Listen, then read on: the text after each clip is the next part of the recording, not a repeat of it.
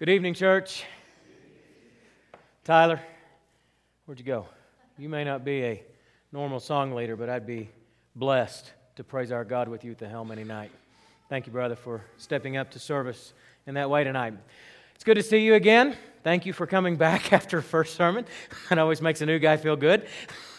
Uh, really enjoying being here at Bear Valley. Really enjoying getting to know you as a family. Really looking forward to the time that we're going to spend together. As we started off this morning, I, um, uh, we, we, started off with a lesson that we entitled, Who Are You and Where Do You Come From? And uh, I, I tried this morning to give us some, some time to maybe let you know some of what you can expect from, from me, from the Waddells, uh, as a family, as we join in this work together. And we're trying to just lay a foundation. I know that there's a, a, a lot of that newness that's going to be there, and that newness is going to be there for quite a while. It's kind of like breaking in a new pair of shoes. You know, they, they kind of rub blisters on your heels for a little while until you get used to wearing it, but then everything starts to feel good and you begin to work well together and you begin to accomplish things. And I hope that that's the way that, that things go. Maybe I don't wear blisters on your heels, but I, I do hope that we, that, that, that we can overcome the, the bumps that are going to come in the road and, and that we can come together really, really quickly. Well, that was this morning. This morning I wanted us to look at who are you and where do you come from. Tonight I want us to take a little bit of a different approach. Tonight I want us to consider not how is the Waddell family going to fit in with Bear Valley and how is Bear Valley going to connect, but as a body, as a family. I want to ask this question tonight Who are we and where are we going? And in the midst of asking that question, the, what, I want to give us tonight is a, little bit of a, we'll call it a general vision.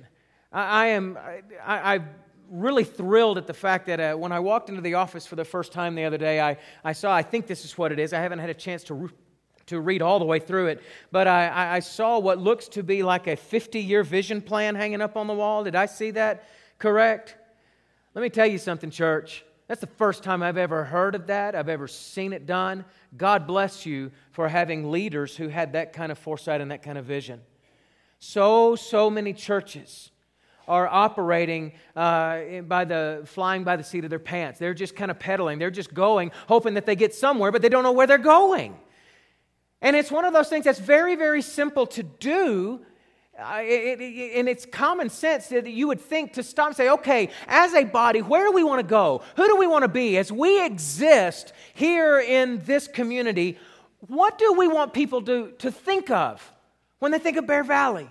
What do, we, what do we want people to know about us? What do we want people to see that will help us reach them with the gospel of Jesus Christ? And, I, and I'm going to say this. When, uh, uh I'm going to keep everybody's name straight. Scott, when Scott got up this morning, he, he mentioned that here in a couple of weeks there's going to be some vision, uh, some, some goals and visions laid out for 2020.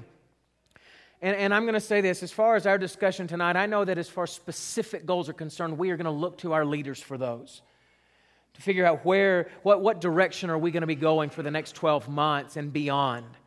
Tonight, I want to give us a very broad spectrum idea, a very broad spectrum vision that, that, that I hope all of us can get together on. But if we say it out loud together, maybe it'll be something that will begin that process of binding us together, helping us link arm in arm, to know that we have the same vision, to know that we have the same goals, and we are pointed in the same direction to reach the people of Denver, Lakewood, Littleton, Aurora, and however many other places there are with the gospel of Jesus Christ. And to find that, I, want, I don't want to come up with this just off the top of my head. I want us to go to the Word of God. Do you have your Bibles tonight? Let me see them, please. Hold them up. Hold them up. Hold your Bibles. Good.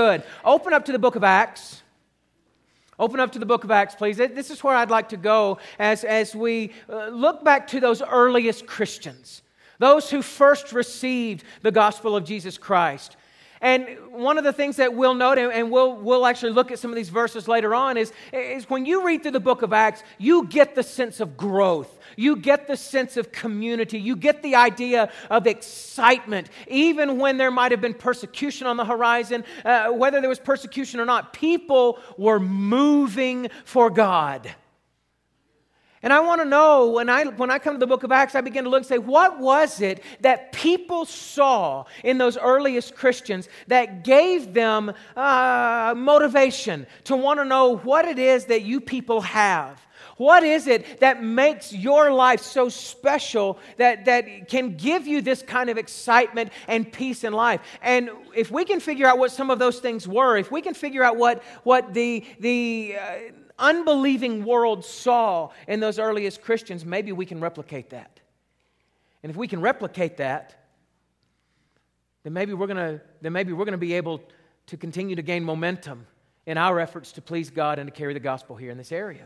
The first thing I want you to take note of is that it, it, when people look at, uh, at Bear Valley, when people, when people look at this congregation and as we compare ourselves to the Christians in the book of Acts, here's one thing that I hope people find. I hope that as we figure out where we're going together, the first thing we're going to find is that people, is that we are people who are in the Word. Who are in the Word daily, regularly, consistently.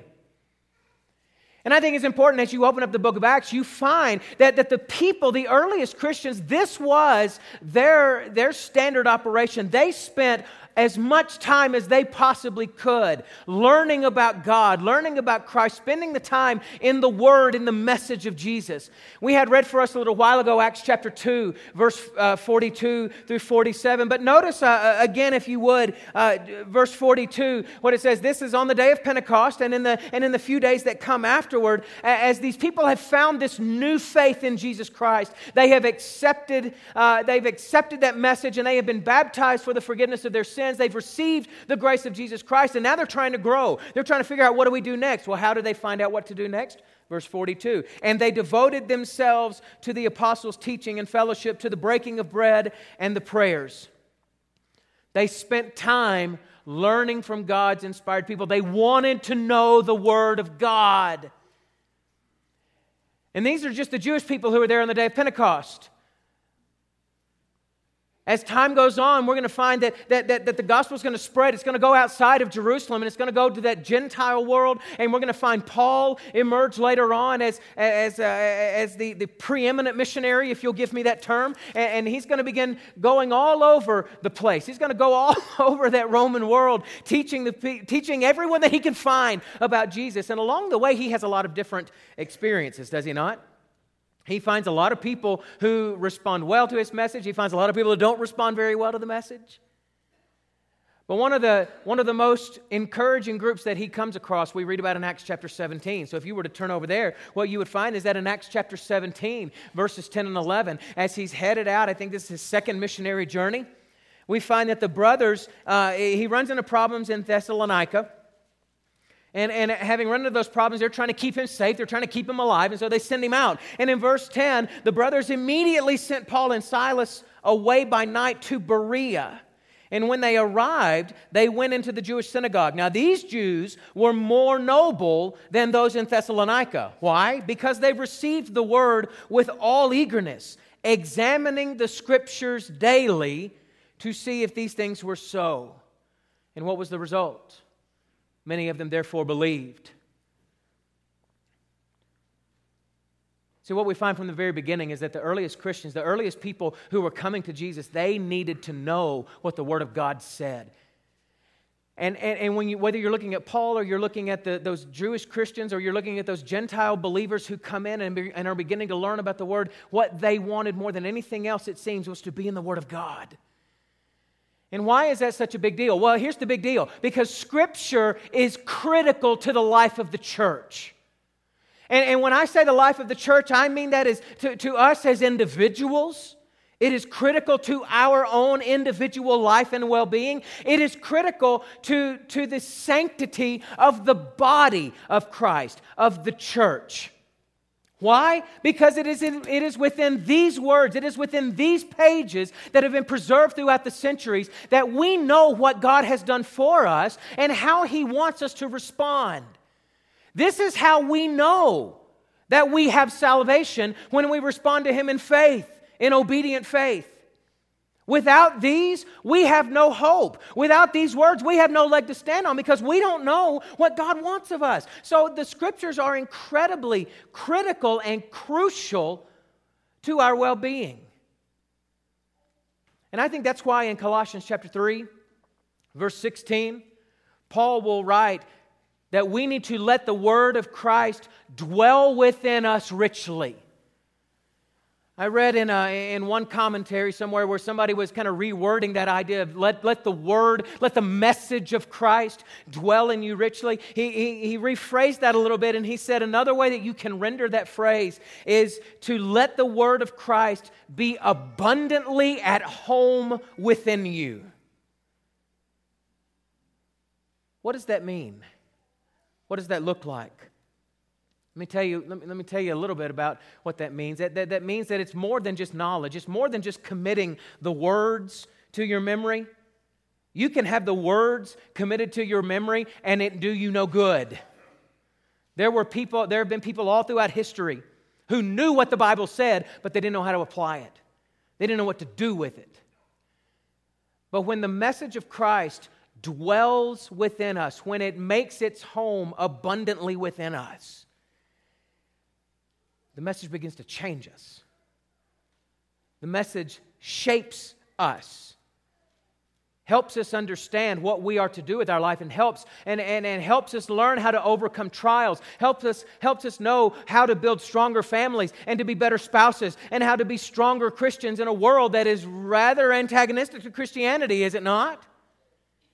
And in fact, I've given some thought along the way. When, when we become people who are in the Word of God, there, there are several things that are going to happen. When you make it a point to stay in the Word of God every single day, whether you mean for this to happen or not, I, I think some things that are naturally going to happen is that number one, your faith is going to be strengthened through your understanding. Faith comes by hearing, and hearing by the Word of God. And so, the more time you spend in the Word of God, the greater your understanding is going to be and the greater your faith is going to become. But it's also going to help us to be better prepared to give a defense. We, we were talking in the Young Lions class a little while ago um, that, uh, about the temptation of Jesus. When, when Satan is trying to turn Jesus away uh, from, from walking that straight path and being that Messiah, what is it that Jesus answered with every time? It is written. It is written. It is written. How can you give a defense of scriptures you don't know? How can you give a defense of a hope that, that you can't understand yourself because you haven't gone to the Word that teaches you about that hope? And so, when we spend time in the Word, we're going to be better prepared to give a defense for the hope that lies within us. But you know, one of the things I've also found throughout the years is that spending time in Scripture simply helps me think more spiritually about life. You ever notice that? That, that when you come across what, what most people would consider maybe a relatively mundane trial or, or, or just something that, well, it's not really that big of a deal. So when, when you've spent a lot of time in the Word, when you come across certain situations, you're going to start thinking, how would God want me to deal with this? You know, I read something about that the other day, you know, and, and, and the scriptures will be recalled to our minds, and we begin to think more spiritually. And when we're younger, when we're y'all's age, let me tell you something. Let me tell you what something that's gonna, that you're going to find. Right now, a lot of your life is probably spent trying to figure out what's the right thing to do. I know it was, that's, that was my battle. What's the right thing to do? Let me tell you something that happens as you get older, and being in the Word is going to help you do this. As you get older and you spend more time in the Word and you begin to think more spiritually about life, there will come a point in which you're going to know what the right thing to do is because you've spent enough time in the Word. There's going to come a day when one of the greatest feelings is when you start saying, you know, I know what the right thing to do is. Now I'm trying to figure out what's the better versus the best thing. But how does that come? That comes from spending time in the Word. And when people look at Bear Valley, let me tell you what I hope that they find. I hope they find a group of Christians who spend time in the Word every day. I hope they find a group of Christians who are growing in their faith, growing in their understanding, growing in their ability to be able to explain why I believe and why I do what I do. And I hope they find a group of people who think spiritually about everything in life, realizing that faith goes outside of these doors. The second thing that I find in the book of Acts that uh, by, by way of vision, where, who are we and where are we going? I, I, not only do I hope that people find in Bear Valley a, a, a, group of Christians who are in the Word regularly, I hope that they find a group of people who are in each other's lives on a regular basis. Staying there in, in Acts chapter 2, if you go back, you'll, you'll notice some of uh, the, the rest of that passage. Uh, verse 42 spoke about how they, how they were um, devoting themselves to the apostles' teaching and fellowship, to the breaking of bread and prayers. All came upon every soul, and many wonders and signs were being done through the apostles. But notice what happens in verses 44 through 47 and all who believed were together and had all things in common. Oh, doesn't that just make you, doesn't that, doesn't that just sound like a great experience? They all came together and they had all things in common. And they were selling their possessions and belongings and distributing the proceeds to all as any had need. And day by day, attending the temple together and breaking bread in their homes, they received their food with glad and generous hearts, praising God and having favor with all the people. And the Lord added to their number day by day those who were being saved.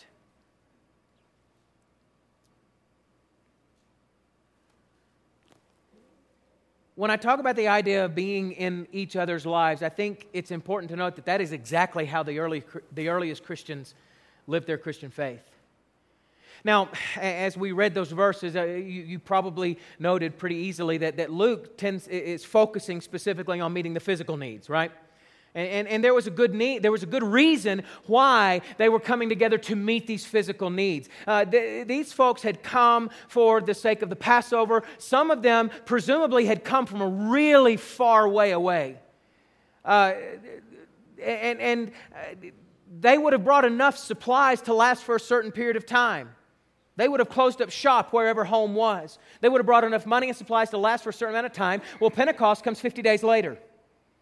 And so you get to Pentecost, and all of a sudden you find this, this new faith. You hear about Jesus, you hear about the resurrected Messiah, and you, you have this new faith, and you're trying to learn it. Well, it, it's not going to take a whole lot of time before you stay over what you had supplies for. And so now all of a sudden you have all these Christians, thousands of them, who are here in Jerusalem, and they're working and they're studying, and, they're, and, and all of a sudden they realize, uh oh, we've run out of money, but I don't want to go home yet. I don't want to go back to work. I don't want tomorrow to be Monday. I don't want the Christmas break to be over, right? Amen. Yeah, I hear it. And, and so what do they do? They step up and say, you know what? We have our brothers and sisters that are in need. Let's take care of them. And so they come together. They bring, they sell their goods. And so they're meeting needs. But you know, one of the things that as I look at this, as I think about just the way that humanity interacts, when you have people that are spending this much time together, I think there was more than, than uh, physical needs that were being met. I think in that time that they're spending together day in and day out inside the temple, as they're sitting around the table one, with one another, sharing food, what's happening? They're not only meeting physical needs, but they are also meeting those emotional needs. They're meeting those spiritual needs. They're having the, the conversations about sin in each other's lives and, and trying to strengthen one another in their own faith. They're, they're, being, they're, they're there to help comfort each other with that encouraging word, maybe as times uh, if, they, if they're having difficulties. And isn't that what Christians are supposed to do? Isn't that what's supposed to happen with the body of Christ? I think that mutual encouragement had to have taken place so that they understood that they were not alone in this new faith, that they were not alone in this life. And what you notice as you continue reading throughout the book of Acts, and then as you get into the letters, especially Paul's letters, you're going to find that that level of intimacy seems to have continued, at least in, it seems to me that it did, for a long time throughout the book of Acts, and I, and, I would, and I would suggest at least for a good long while throughout the next century or so that Christians were spending time together. And go look at Paul's letters sometime. Look closely at how deeply he loved those people that he was writing to. How much passion did he have for their well being? And for many of them, he only spent a handful of months. 18 months in one place, a couple of years in another. But most of the time he wasn't there very long, but, but yet somehow, when he would write, he'd say, I thank my God every day for you with all joy. And I hope that you do the same for me. Why is that happening? I'll tell you why that was happening is because when they were together, they weren't just together just to sit here on Sunday morning. They didn't walk in just to sit down, hear a sermon, sing a few songs, take the Lord's Supper, and say, See ya, I'll see you Wednesday night. They, they didn't do that. They got together in other places. And, I, and I'll say it, church, I mean, I, I love this setting. I love the congregational setting. I love having hundreds of voices lift up our songs of praise to God. It's so encouraging. I love shaking what feels like a thousand hands after services and getting to know people that you, you're coming up saying, Do you remember my name? The answer is no, I don't. I love that, but let me tell you where real growth is going to happen. It's going to happen in each other's homes. It's going to happen around dinner tables. It's going to happen in coffee shops. It's going to happen maybe in some Bible classes every so often. That, that's where we start getting into each other's lives. That's where we start reaching the point where we are meeting each other's needs, whether that be physical, emotional, or spiritual. And that's, again, that's not taking away from this setting in the least little bit. This is going to happen. But I'll tell you that personally, when I think about what I want people to see when they look at Bear Valley, I want them to see a group of people that are in each other's lives, that have intimate connections and loving friendships and bonds that are going to transcend the regular Sunday worship service. And then they're going to transcend those times when we, when we finally, when some of us have to move away, or, or when, when, when those of us that, that reach that point in our life, we, we graduate on into eternity. We want to see those kinds of relationships. We want to be a people who are in each other's lives. But being people in the Word and being people who are in each other's lives is going to give way to that third thing. What, what's the third thing that we find in Scripture that, that makes the church something that others will want to know more about? And I think it is this. When people look at Bear Valley, as the people, as we look back at the Christians of, of the book of Acts, we want to also be people who are in the community. People who are in this community. You know, something really interesting about the book of Acts, and that, that someone pointed out to me a, a, couple of years back, is that as Luke writes this document, it seems that along the way he gives uh, about six or seven points and which, which seem to be uh, good breaks. It, you know, he's, he's a good writer. He's gonna, he's gonna, it's a good chapter break, right? You know, a section. And you read through, and then you get to the end of it, and you see a similar statement several times. And it kind of marks the end of that particular movement of the book. And then he transitions on into something else. And I've got them listed up here Acts chapter 6, verse 7, 9, 31, uh, 12, 24, 16, 5, 19, 20, 28, verses 30 and 31. But real quick, I want you to turn with me. I want to look at a couple of them. I want you to notice what it is that Luke reports as that Luke reports as he comes to the end. So, so you began uh, in the first part of the in the first part of the book. Uh, the, the church is initiated on the day of Pentecost, and, and it moves from Jerusalem uh, uh, and gets started there in, in Jerusalem. And you see all of the focus and the attention on the church growing in Jerusalem. And then all of a sudden you get to chapter six, verse seven. And in chapter six, verse seven, he makes the statement, "And the word of God continued to increase, and the number of the disciples multiplied greatly in Jerusalem, and a great many of the priests." Priests became obedient to the faith. Isn't that exciting news? The word spread all throughout Jerusalem. And then as you keep looking, what happens next? Next, Luke said, he shows us how the word of God, the, the gospel, moves outside of Jerusalem and it begins to move to the Samaritans. And so as we as we move on to the Samaritans and it starts expanding out, reaching some of those Jews who were outside of Jerusalem, out in that perhaps in that Decapolis area, okay, the dispersion, the diaspora, for those of you that know those terms. It's spreading out into the other Jews outside of Jerusalem. And look what he says in chapter 9, verse 31. In chapter 9, verse 31, uh, uh, Luke reports to us that the church throughout all Judea and Galilee and Samaria had peace and was being built up and walking in the fear of the Lord and the comfort of the Holy Spirit. It multiplied. Now, we won't go through and read the rest, but you might already sense the pattern.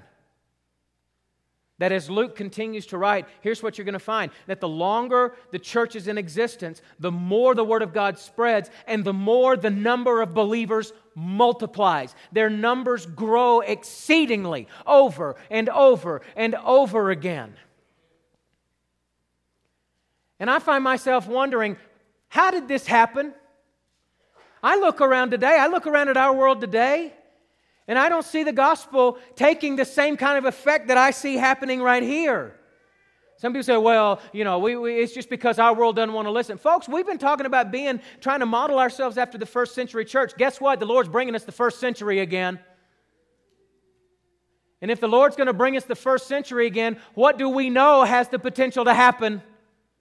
We know that the church has, an, has the opportunity to start exploding again, right?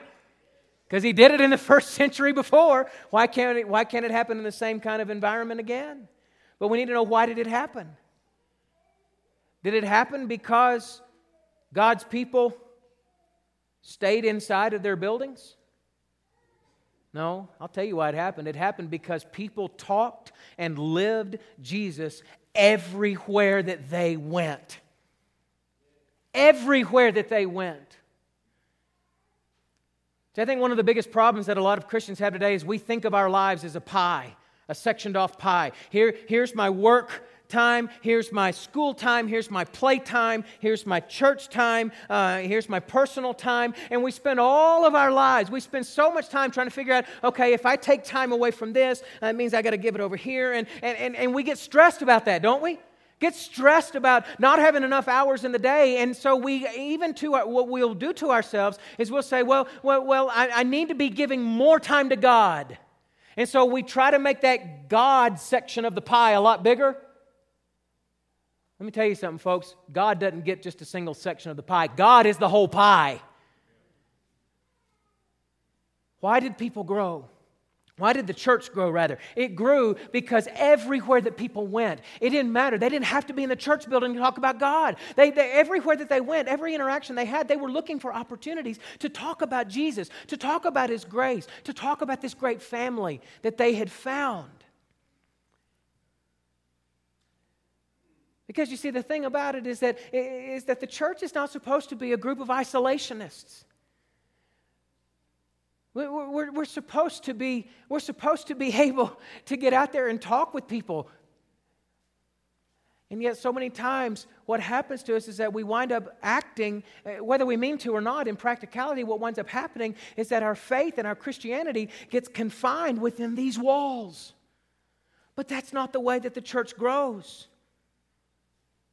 The church grows when we get out and we connect with other people. And we do that as, as a body, and we do that as individuals. And again, because faith is not confined to these walls. And you want to know how, how I know that? Take a look, open up with me real quick to Titus chapter 2.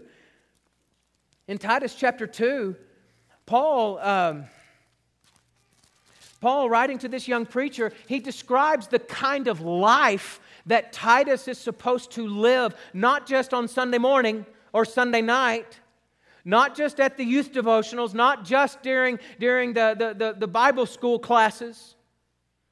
Everywhere you go, there's a certain way that Christians carry themselves. Notice what he says in verses 11 through 14 of Titus chapter 2. For the grace of God has appeared, bringing salvation for all people, training us to renounce ungodliness and worldly passions, to live self controlled, upright, and godly lives in the present age, waiting for our blessed hope, the appearing of the glory of our great God and Savior Jesus Christ, who gave himself up to redeem us from all lawlessness and to purify for himself a people for his own possession who are zealous for good works.